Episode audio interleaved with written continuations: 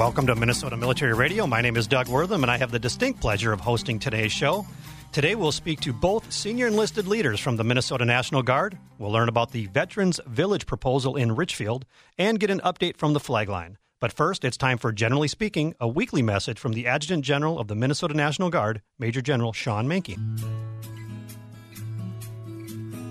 When people think about the military, they often think about service members deployed overseas. What is unique about the National Guard is their additional roles. During Super Bowl 52, more than 450 soldiers and airmen supported security operations and law enforcement agencies. In 2017, more than 110 Minnesota soldiers and airmen were activated for hurricane relief efforts in Texas, Puerto Rico, and the U.S. Virgin Islands. In June of 2017, the Minnesota National Guard supported the Minnesota State Patrol on locating three missing paddlers in the Boundary Waters canoe area. Also, in December of 2017, we opened our armories to several communities to shelter Minnesotans during extreme cold weather. With a force of more than 13,000 strong, we are proud to serve the great state of Minnesota and our nation. Thank you, General Manke. For more information, please go to minnesotamilitaryradio.com. Joining us in the studio from the Minnesota National Guard is Command Chief Master Sergeant Lisa Erickson and Command Sergeant Major Stephen Whitehead. Command Chief Master Sergeant Lisa Erickson is the Minnesota National Guard's Command Senior Enlisted Leader, and Command Sergeant Major Stephen Whitehead is Minnesota Army National Guard's Senior Enlisted Advisor.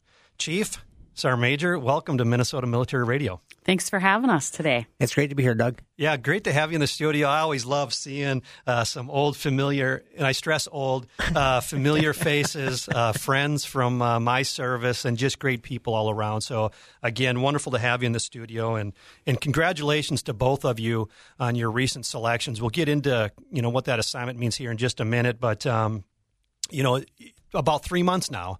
I think uh, both of you have been uh, in your new positions. Chief, we had you on a while ago to talk about that transition uh, from CSM uh, SOPR. How have the last uh, three months been going for you? Fast. It's been fast and furious, but I tell you, uh, the Army and the Air um, have been taking very good care of me. I have a very good battle buddy with Command Sergeant Major Whitehead. He speaks Army to me when my eyes start rolling in the back of my head. He stops everything and tries to explain it. But everybody in the Army has been so welcoming. All the soldiers, uh, they're very excited to meet me. I'm excited to meet them. So it's been really fun so far. But now it's when the rubber meets the road. Yeah, and, and Command Sergeant Major uh, Whitehead. So three months uh, for you as well in this new position. Uh, you know, back in the day, the uh, senior enlisted advisor and then command senior enlisted leader had typically been an army person uh, and they had that dual responsibility right of yep. overseeing things in the army and of course the joint capacity but this is new now because we have an air force person who's the senior enlisted leader for the Minnesota National Guard. So, what's it like? Uh, well, one, your first three months, but then two, how, how are you taking this and defining the position uh, for the Army side? Well, as as uh, Command Chief says, well, it's going by so fast, ninety days, and it feels like uh, it's been forever already because how much is going on. But I will tell you, it's been a great learning experience for me to come in from an M day time. Now, my first tour on an AGR tour, and really sitting down and looking at the Army and, you know, having a great battle buddy like I do with uh, Command Chief, it's been a great learning experience for me, but I'm able to focus solely on Army stuff and really get after some stuff that uh, the joint piece is great, but having Chief uh, kind of focusing on the joint stuff and all that, allows me to really hone in on the Army and stuff and things like that. And so, obviously, it's only been uh, three months, and you know you're still defining or refining or creating whatever it is the the position and the responsibilities. But what have you found that you really have to spend most of your time looking at right now as it relates to the Army? Well, for me, I would say the Army has been the AGR in all the different regulations that the AGR does. I mean. Army has so many different regulations and policies, as you know, Doug. And for me, coming in, being you know over 30 years of M Day leadership, not really spending that much time focusing on AGR because we had great leaders taking care of it. Now coming and learning that, and we have such a great AGR team, and it's been very helpful for me having the team there to help guide me through and learning all the pro- uh, And we should explain that when you talk about the M Day, that means you're a traditional soldier, uh, one weekend a month, right? I'm using air quotes here.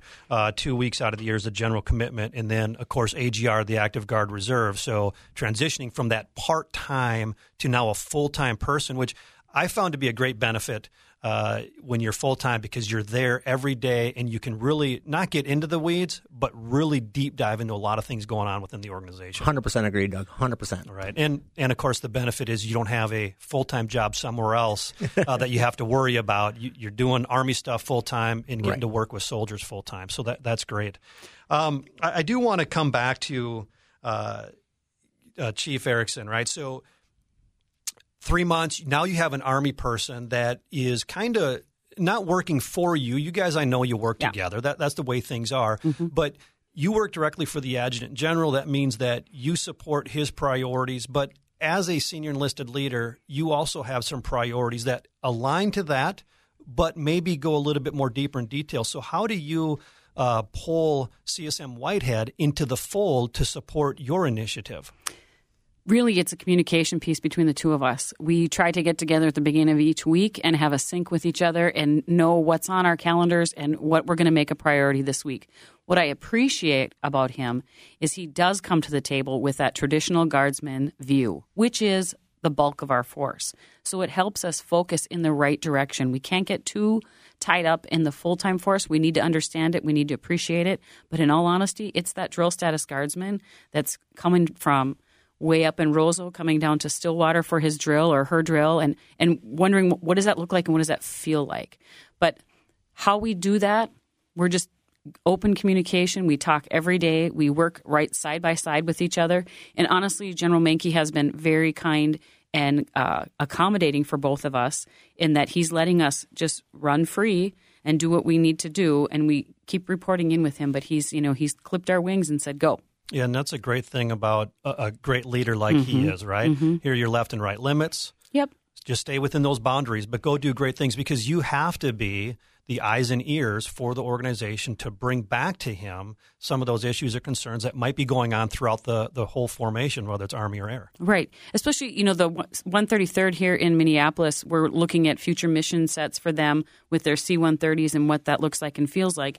And I hear him talking about the division, getting the division ready for what might be coming down the road. So, I mean, we're both looking at big, huge obstacles that we have to work towards. And it's really kind of the same path that we're walking. It's just, I'm talking a little bit about airmen, he's talking all about soldiers, and then we meet in the middle and talk about our airmen and soldiers and how we can best serve them. So, sorry, Major. Um, how has it been? Not that uh, Lisa Erickson, command chief, is your boss, but um, you know, on the enlisted side, that's where the pyramid is, right? She's at the top of the pyramid for the enlisted side. So, how has that relationship been with you? As an Army guy who traditionally we've never had to report to an Air Force person, right, on the enlisted side. So, what's that been like for you? How's that relationship? I'll tell you, it's been great for me. I couldn't ask for a better person to be working beside me. Uh, she's been a great mentor, a great leader. She is a great leader, period. So when I come in and we come up together, you know, she has been able to help me as well as we sit and have conversations about how we should get after. She brings a totally different perspective to things because of her experience in the in the uh, Minnesota Air National Guard, but as a leader, and it's been great for me to kind of also continue to learn from her as well. So, Chief Erickson, you report directly to the Adjutant General, Command Sergeant Major Whitehead. Who do you report to on the officer side? I go straight to the Adjutant General as well. You do. Yep. Okay, so that's an interesting dynamic. Yeah, and it's and that's what makes it so nice is we're both reporting right to to General Manke, and he has the same message for both of us. He doesn't treat us any different. I'm Air, he's Army. We're both E9s in his world, and he relies on us to take care of his enlisted corps, both Army and Air. And I would imagine then, um, you know, it's not just enlisted side. So now you've got to still develop some of those relationships with our officers Yep. uh, because they're the ones that put the plans together. Right. But you've got to go execute. Right. So who are some of the other key stakeholders, uh, Sergeant Major Whitehead, that you are working with on a a daily basis or a regular basis anyway to help move initiatives forward in the Army? The, the main one for me is uh, Chief of Staff, Colonel Sharkey. You know, he's, I mean, I talk to him daily as well. Uh, as we come in, we have our touch points daily just to kind of make sure that I'm working with officers. But when it comes to the moves, as you know, we look at, you know, the organization, what's best for organization, keeping that officers involved because at the end of the day, as you just said, Doug, I mean, they're the decision makers.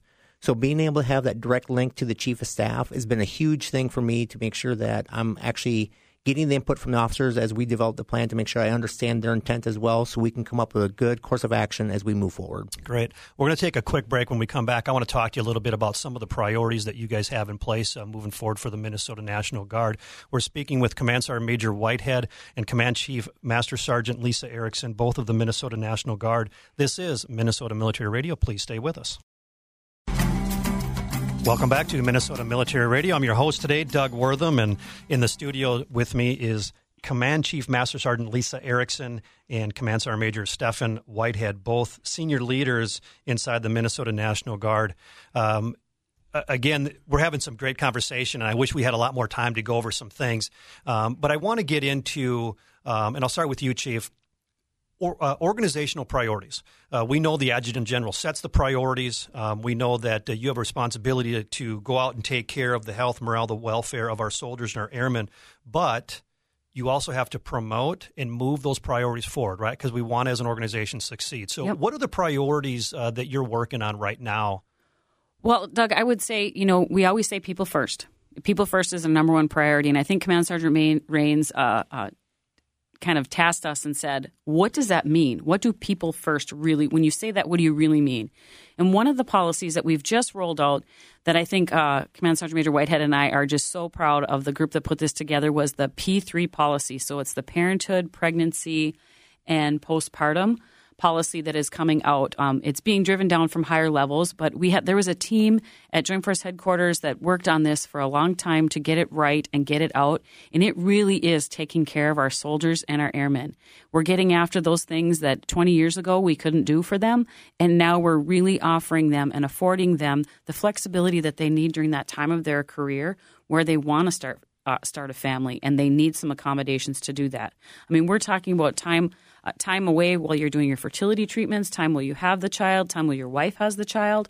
All of those things are encompassed in this one policy. So I think he, uh, Command Sergeant Major Whitehead, and I really have our work in front of us that we need to get out and get that message out so that the message is received and, and sent out in a right correct way and with dignity and respect to those that are going through this because it's not always something people want to talk about but it's really an important thing i look back on my career for 20 years ago or 30 years ago when i was having kids i had six weeks off and i was back in the office i was back working on the on the engines of the jet i didn't get much much more than that and then i was ready i had to take my physical fitness test 12 weeks after having yeah. a baby. Now it's I mean we've we've learned so much in, the, in, these last 30 years that it's nice to roll out a policy that I personally can look at and say, wow, this is amazing for our soldiers and our airmen. And Command Sergeant Major Raines is the new command senior enlisted leader for the National Guard yeah. at National Guard Bureau, right? Yeah, and he really challenged you. Like, what do you mean when you say people first? It's very cliche just to say that. Yeah. And I hope as we get our message out, as uh, Command Sergeant Major Whitehead and I get out in front of our airmen and soldiers, they truly see that when we're talking about people first, we mean it my soul is fed by uh, being in front of soldiers and airmen and that's what that's what will make this job go well is if they can hear our message and they know it's genuine. And uh, command sergeant major uh, what other priorities then for the organization um, are you guys uh, really concentrating on? I mean, I understand the people first comment that mm-hmm. uh, the mm-hmm. chief made, but um, there's more to it than that, obviously. Oh, absolutely. You've got a big machine in front of you with the Army. we really do. I'll tell you, we've also talked about you know the recruiting and retention piece and how important that is because it goes right along with the adjutant general's mission as well.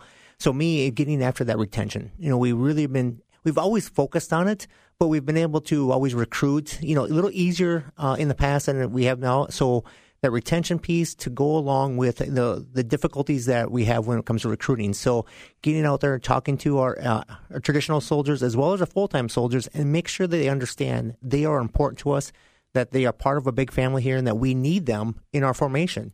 So spending the time to listen to their struggles and the things that they're challenging, you know, with their civilian life or their family life, and being sure that they, we hear them, but also come up with uh, maybe some ideas how we can work with them to keep them in the formation as we go down the path. Yeah, and, and obviously, um, the days of out recruiting retention losses or attrition um, are, are, gone. Right. Yeah. But we still have a great and tremendous recruiting force inside the Minnesota Guard, both Army and Air. Yes. Um, but we know that people leave the formation for different reasons. And to your point, uh, the only way you're going to find out what those reasons are is if you get out away from the desk, right? We talked Yeah. about this, Chief. Push yourself away from the desk. Get away from the desk and go to where your soldiers and airmen are so you can talk to them and actually show that genuine care and concern to them. Right, absolutely, and, and that's what our, that's our goal. You know, we're going to be spending a lot of time at Camp Ripley this year. And know, we actually just joked about it this morning about you know having the housing up there because we plan to be out there with the soldiers when they're, they're doing their annual training or they're just a tradi- uh, traditional drill weekend. We want to be out there with them. But the other, piece about it, it also comes with the leadership development, which is another thing that's very important to me. The career mapping and making sure that our soldiers understand the path in front of them. If they want to become the next command sergeant major of the state, how to get there and what they have to do.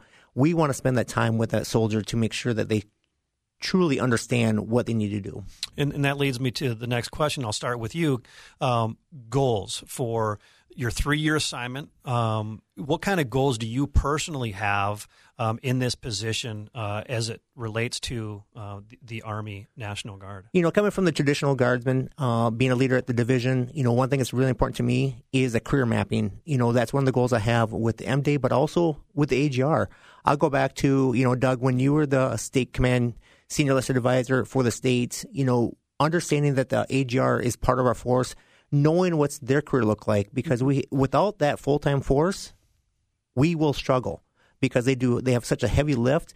I want to make sure that I fully understand what their goals and objectives are and make sure that our leaders understand that as well. So I'm really trying to get after that again to kind of get back to make sure that the AGRs are part of our retention piece as well. Yeah, that talent management, right? Put the right, as some people would say, the right seats or right butts in the right seats or whatever it was, something like that. It's Yep. Extremely important. So, what about you, Chief? Um, I, I know that you listed off some of your goals last time we talked, but why don't you remind us a little bit about uh, the goals, the things that you're working towards in your tenure? Well, he touched on retention and uh, as one of his uh, priorities, and one of my goals is really getting our recruiting, both air and army, to be working together. There's a lot of things we can collaborate on, and it's a change of paradigm. But I'm, we're going to work on it. We're really working on it to make sure that our recruiters, whether they're out there for the air or the army, they're they're sending the right message, and we're bringing the right people to our to our uh, service.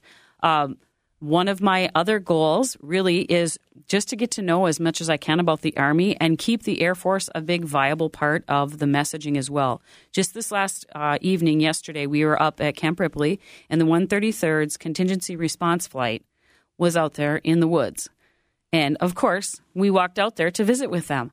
But that was it, it's part of this whole Arctic Council that thing that is moving forward and being there with those airmen and at, seeing how excited they were to have all these senior leaders from around the region come and see what they're doing. It's a new mission. They're doing great things with it. That's the kind of stuff that we want to keep right right in front of us. We want to make sure that the airmen and soldiers know that we are there for them. We have their back and, and we'll go and find them. They don't need to come find us. We'll go find them and they'll hear our message. And that's really our goal is to my goal is to get to as many touch points as I can with both the air and army. And the great thing about that is when you meet with those soldiers, with those airmen, and you ask them about what it is they're doing, they love sharing because there's a lot of pride in wearing this uniform and uh, doing the jobs that they do, isn't there? Yeah. Absolutely. Yeah. Yeah. Okay. So um, we only have like less than two minutes here, um, and so I'll uh, I'll go to you, Command Sergeant Major Whitehead. What kind of messaging do you have, or would you like to convey to the enlisted force inside of the Army National Guard, Minnesota Army National Guard? I really want to make sure the enlisted soldiers, but all soldiers, understand that they are extremely important to us, and that we do understand that the struggles that they're going through in their personal life, their careers, their families, and all that. We are a traditional guards unit. We we get that. We have other jobs and stuff like that. But we want to hear what their struggles are. So if we can make changes, we want to hear about it. We can't assume that we know what all the different things are. So if there's things going on there, they need to come up through the channels and let people know what they're dealing with so we can look and see how we can maybe make changes where we can to make sure we're trying to take care of everybody. Yeah, perfect. And 30 seconds, Chief. Uh, what's your message to the entire enlisted force? the entire enlisted force. There are a ton of resources out there for you. If you find yourself in a position where you think you need to reach out to one of those resources, please do. We have them there for a reason. Those resources weren't there 10 years ago, 20 years ago, 30 years ago. We've learned our lesson, and that's when we say we care about you. This is why we're putting our money into all of these resources. Both the Air and the Army have equal access to these resources, so please utilize these resources. We only want you serving when it's in the best interest of you. Yeah, great, uh, great messaging, and and of course, um, if anybody is out there that is interested in putting on this uniform, wearing the uniform, serving their country, I know that both of you would wholeheartedly agree come and check out the Minnesota National Guard Army and Air. They can find a home in either organization. Absolutely. Absolutely. All right. Hey, thanks for joining us in the studio today. We've been speaking with Command Sergeant Major Stephen Whitehead and also Command Chief Master Sergeant Lisa Erickson, both senior leaders in the Minnesota National Guard. Uh, we appreciate you. You guys have a great rest of the day. This is Minnesota Military Radio. Please stay with us. We'll be right back. Welcome back to Minnesota Military Radio. I'm your host, Doug Wortham. In a moment, we're going to hear about the Veterans Village proposal in Richfield. But first, it's time for the Commissioner's Corner, a weekly update from the Minnesota Department of Veterans Affairs. Now, here's Commissioner Larry Herke. Are you or do you know a veteran at risk or experiencing homelessness? Are you a veteran having difficulty functioning in your daily life due to your health, a disability, or problems with substance abuse? Are these difficulties limiting your ability to work so much that it's impacting your life and your family? If so, the Minnesota Department of Veterans Affairs can help you through a program called SOAR. SOAR is changing the lives of at risk veterans and helping them to access sustainable income and stable housing by applying for federal funds available through the Social Security Administration. Social Security disability benefits can help cover housing costs, assist with needed health care, as well as helping make ends meet over veterans and their families. A SOAR representative will handle everything from preparing the paperwork to assisting with the appeals, representing the veteran through the entire process, and all at no cost. For more information about the SOAR program or to refer someone, call 1 888 LinkVet. Thank you, Commissioner Herke. For more information, please go to minnesotamilitaryradio.com. Joining us in the studio now is Elwyn Tinklenberg. Elwyn earned his undergraduate degree at the University of Minnesota Duluth, completed his Master of Divinity at United Theological Seminary of the Twin Cities. He served as a United Methodist minister in Blaine, Minnesota from 1977 to 1986 before being elected to the Blaine City Council and then mayor of Blaine. He was appointed Minnesota Transportation Commissioner in 1998 and he is now the lead project representative for the Minneapolis Richfield American Legion Post 435's proposed Veterans Village mixed use development in Richfield, Minnesota. L, that's a mouthful, but welcome to Minnesota Military Radio. Thank you, Doug. It's great to be with you. Yeah, you know, this is just such an interesting topic. Um, as I was preparing for the show and reading through the information about the American Legion Post 435, um, I just thought it was really fascinating. So I'd like to have you kind of give us a, a rundown about where we were at, um, you know, with the post, kind of what the post standing is now, and why there's this proposal for this village. So, what's going on with Post 435? Well, first, let me say that the post is very much alive, uh, but they were concerned, as so many posts are, with uh, declining membership, uh, with a large building that needed extensive repairs, and how they were going to finance that. And they they didn't want to just kind of slowly fade away. They wanted to maintain the kind of vibrant and dynamic uh, place that they've had in the community since 1927. I mean, it's been there for 96 years, and it's meant so much to members, to veterans, to the community that they wanted to make sure that that, that heritage was maintained. And uh, so, looking at the issues they were facing, they were trying to figure out what's the future for us. What can we make of our future? And uh, they came up with this idea, this vision for housing for veterans to use their site, redevelop that site uh, as a rental housing community that would provide uh, for veterans a priority for veterans housing. And as you heard uh, Commissioner Herke say, housing issues for veterans is a is a big issue we all are facing. And uh, and also provide affordable housing in the community, both for veterans and other community members who need uh, housing uh, at a reduced cost. And uh, so that was kind of the vision. And then to incorporate within that veterans village office space and conference space for the post itself. And then community gathering places. There's a banquet facility, for example, that's uh, that's incorporated into the design of the village, as well as a restaurant that would be privately operated, but would provide facilities for the community. And that the location's kind of in a, a, premier location there in Richfield, isn't it? Oh, it's absolutely incredible. I mean, it's surrounded by the park uh, on the north side of the site. The the east side of the site is the ice arenas that the city has built. The south side of the site is this incredible uh, water park uh, with water slides and, and a large pool. Uh, it's just a remarkable site. There's nothing like it in the Twin Cities. And so, what a great opportunity then to take um, this older building and uh, and repurpose it, redesign, and then create an environment where uh, one we can provide some housing to veterans. Right, you can have that veterans preference uh, for for the housing, but then some additional gathering space and maybe kind of even rejuvenate or revive post 435's existence in that area. Exactly, and and that was a major part of of uh, the consideration of the post leadership, and uh, and it's it's been great timing in that the Post has terrific leadership right now, and and that really is focused on what their future can be in the community, and uh, this vision uh, captures that uh, as a way of moving the Post forward, not just uh, slowly but dynamically in providing service to the community. As you know, service is so much a part of the the culture and character of of the Legion Post uh, and this allows them to maintain that and continue that into the future. And it's going to be a, a, a resource for the for the entire community, not just for the members uh, but for the entire community. The, uh, the, Post has a large garage on the site that is full of documents that talk about the contributions that they have made to volunteer groups and charitable groups in the community over all of those years of their existence. And they want to keep that uh, a vibrant part of their mission in the community again, you know, when I was doing the, the research, I saw the diagrams, the drawings, the uh, uh, conceptual designs, if you will, and um, it it looks like a great and fantastic and a big project, a huge undertaking. So, how could or would something like this be funded? Well, the funding is is a complicated part of the process.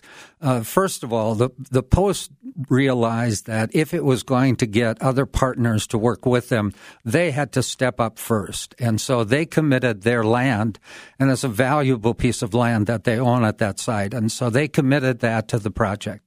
Uh, then we went to others looking at ways in which we could help finance and subsidize the cost of the, the facility, especially if we were going to do affordable housing. That adds a dynamic cost dimension to the project. And so we're talking with the city, and the city has been very supportive of looking at various techniques, techs, uh, abatement techniques or, or, tax increment financing techniques that can help support it. We've got bills in front of the legislature as well during this session that would help uh, provide uh, grant money to the project to, to enable us to move it forward. And then we're working uh, with the idea of uh, housing and urban development, a HUD loan guarantee that would help support uh, private sector investment in into the project and the kind of mortgage financing that would ne- would be necessary to make the whole project come together.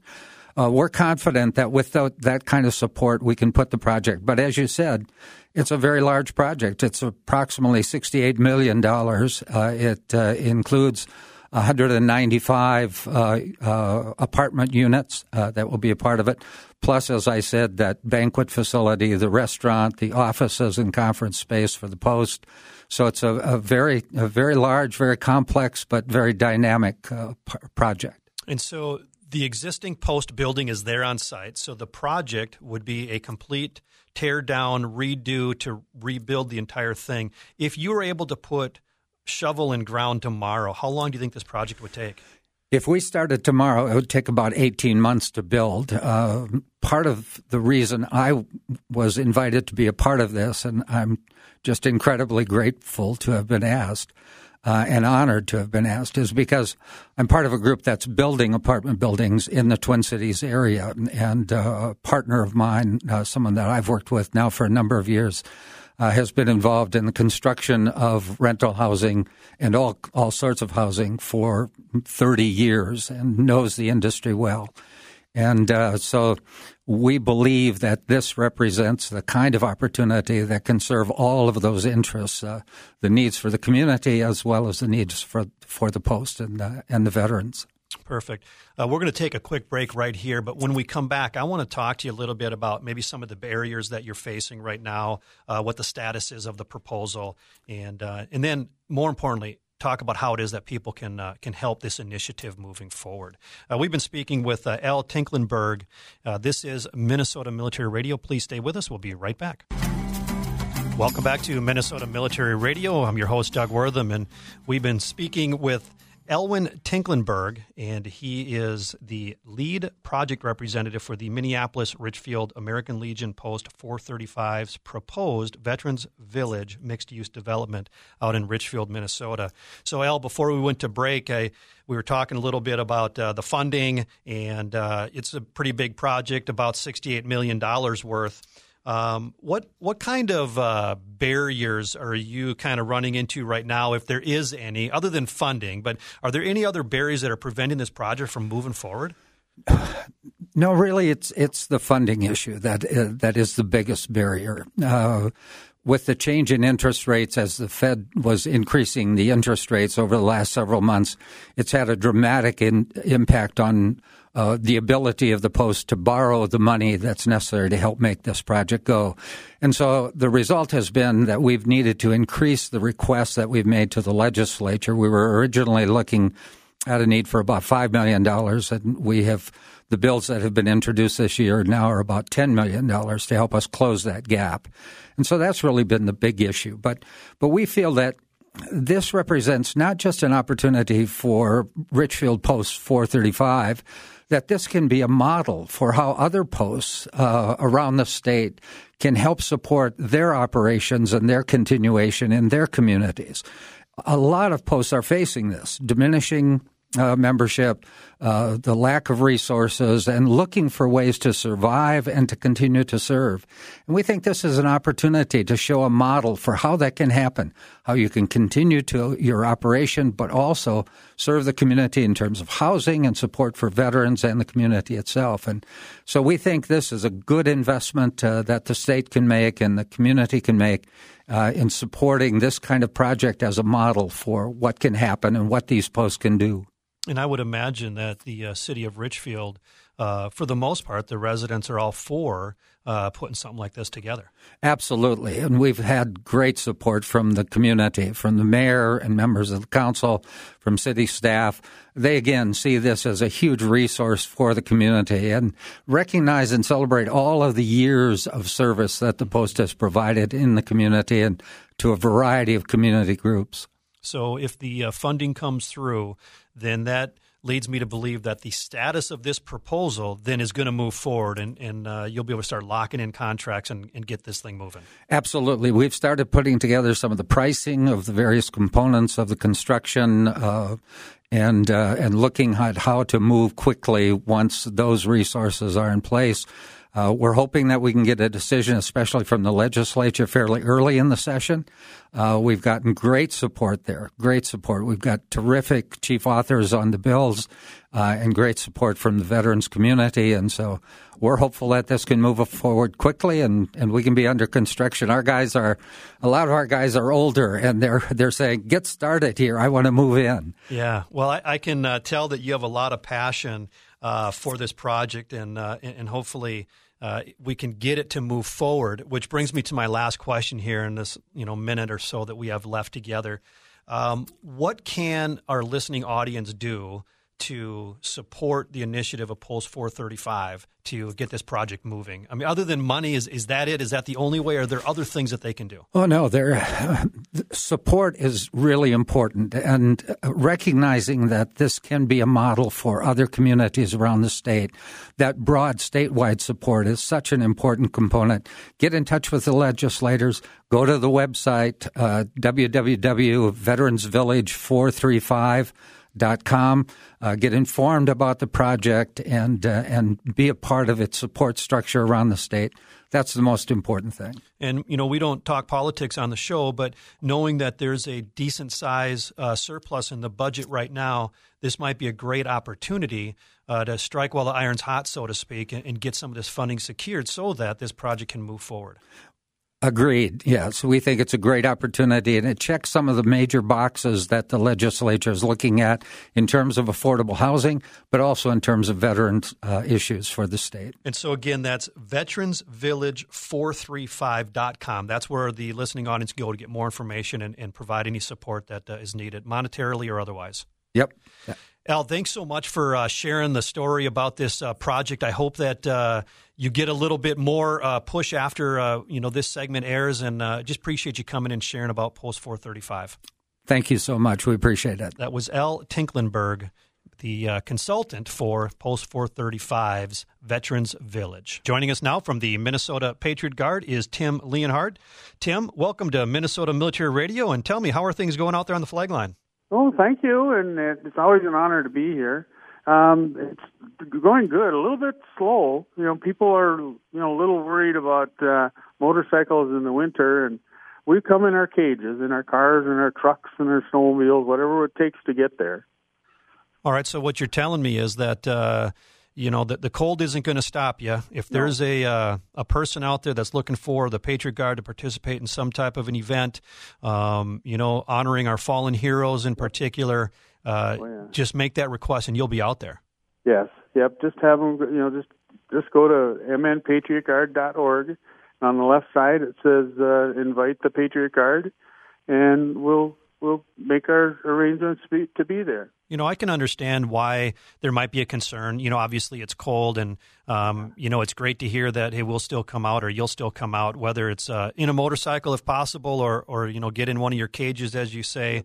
Um, but generally, um, you know, th- this time of year because of the weather, uh, things are a little bit slower. What uh, what time of the year are you guys just really hitting it hard? Is that pretty much just that July time frame, the, the summertime, or um, or you you really have some good events going generally year round. Yeah, yeah, we do. You know, every you know every month we have the vet homes visits and things like that. That's a that's an ongoing, and then we also you know there's deployments and and welcome homes and and other events that that we'll uh, attend. Most of them are a lot of them are, are when it's better weather you know, they like to see the motorcycles come. They like to see, you know, the Patriot Guard come out and and, and show up and and we we we we will come whether we're in our cages or which is a car or a truck, you know, or whatever means we can get there. That's we we, we want we want to honor our our fallen heroes. And Tim, uh, you were telling me that uh, you've been involved with the Minnesota Patriot Guard since about 2006, and yep. I mean that, that's a long time. Um, I don't do public math, but I know that that's more than 10 years. Oh yeah. Um, so, rough idea: how many events do you think you've participated in? Oh, it, it's it's thousands. It's okay. in the thousands. And is there any particular event over those thousands of events that you've gone to? Is there anything in particular that really just stands out for you? One event or just in general uh, when you go to uh, the Patriot Guard events? Well, two. One of them is uh, is the um, welcome homes. I just love to see the welcome homes when the soldiers all come home and they get off the bus and their families are there waiting and they're all dressed up and the little kids and some of the little kids you can tell that they're they're newborns and, and the, the the father hasn't even seen them yet. You know, and to watch those those people get off the uh, you know meet their their loved ones as they get off the bus. It's it's like watching a movie and seeing the the soldiers coming home from from from war. It's it's just an awesome sight, and and we always we always say we don't wear sunglasses just because it's sunny because we don't want people to see the tears in our eyes when we see that happiness and all that excitement that's happening. You know, that's one of them. The other one is I, I ran a mission one time up in Dayton, Minnesota, and this family, um, it was a MI, uh, MIA, missing in action, and he had been missing for 66 years. And this family celebrated his not coming home every year for 66 years. Every year they would get together and honor Harry Bedard. and they they they had a they had memorabilia that they would set up, and the family would come there. They'd bring their friends, and he finally came home, and it was the, it was it was a most awesome mission because this family, the his immediate family had all passed away, and his his nieces and nephews were carrying it on. So this family was was waiting for Harry to come home for 66 years, and and I was I was so honored to be there among these people that remembered their loved one all that time. They had a the, his his his burial site was all set up with all his children around him and his, his wife and it, and there was flowers on it waiting for him to come home. What an my, amazing, my uh, was, what an amazing oh. opportunity to be there for that, and oh, and I can see how, uh, you know, having been on the other side, coming home, it's always a joyous occasion, right, to come home and see your loved ones waiting for you yeah. uh, when you get off of that bus. Uh, Tim, we just have uh, ten seconds, so okay. tell me, how can people get more information about the uh, Patriot Guard? If you just go to our website, and it's mnpatriotguard.org and uh, we have a ton of information on there. You just browse through it. We have calendars. We have information. We have the the whole members information. It gives you all our safety and all, everything we have is there. All right. Hey, thanks so much, Tim. I hope you have a great rest of the day. I appreciate you joining us on Minnesota Military Radio. Right, thank you. We would love to hear from you. If you have a topic suggestion, if you have some show feedback, or if you're a Minnesota veteran and would like to share your story, please go to minnesotamilitaryradio.com and click on Contact Us to send us a note. I'd like to thank our guests for joining us this week Tim Leonhardt, Elwyn Tinklenberg, Command Sergeant Major Stephen Whitehead, Command Chief Master Sergeant Lisa Erickson, Commissioner Larry Herke of the Minnesota Department of Veterans Affairs, and finally, Minnesota's Adjutant General, Major General Shawn Manke. Please join us next week when we will discuss heart health opportunities at the Minneapolis VA. We'll get an update from Beyond the Yellow Ribbon, and we'll also get an update from the Command Senior Enlisted Leader of the Minnesota National Guard. That's coming up next weekend on this station or online anytime at minnesotamilitaryradio.com. I'm Doug Wortham. I'd like to thank you for listening to this edition of Minnesota Military Radio. I hope you have a great week and find a way to make a positive impact on someone's life. Minnesota Military Radio is a production of iHeartMedia, the Minnesota Department of Veterans Affairs, the Minneapolis VA, Beyond the Yellow Ribbon, and the Minnesota National Guard. Your host is Tom Lyons, founder and owner of Phelan Partners Limited, a merger and acquisition advisory firm. Tom is a life member of the American Legion, VFW, Vietnam Veterans of America, and the DAV. For podcasts and the latest updates, follow us at minnesotamilitaryradio.com.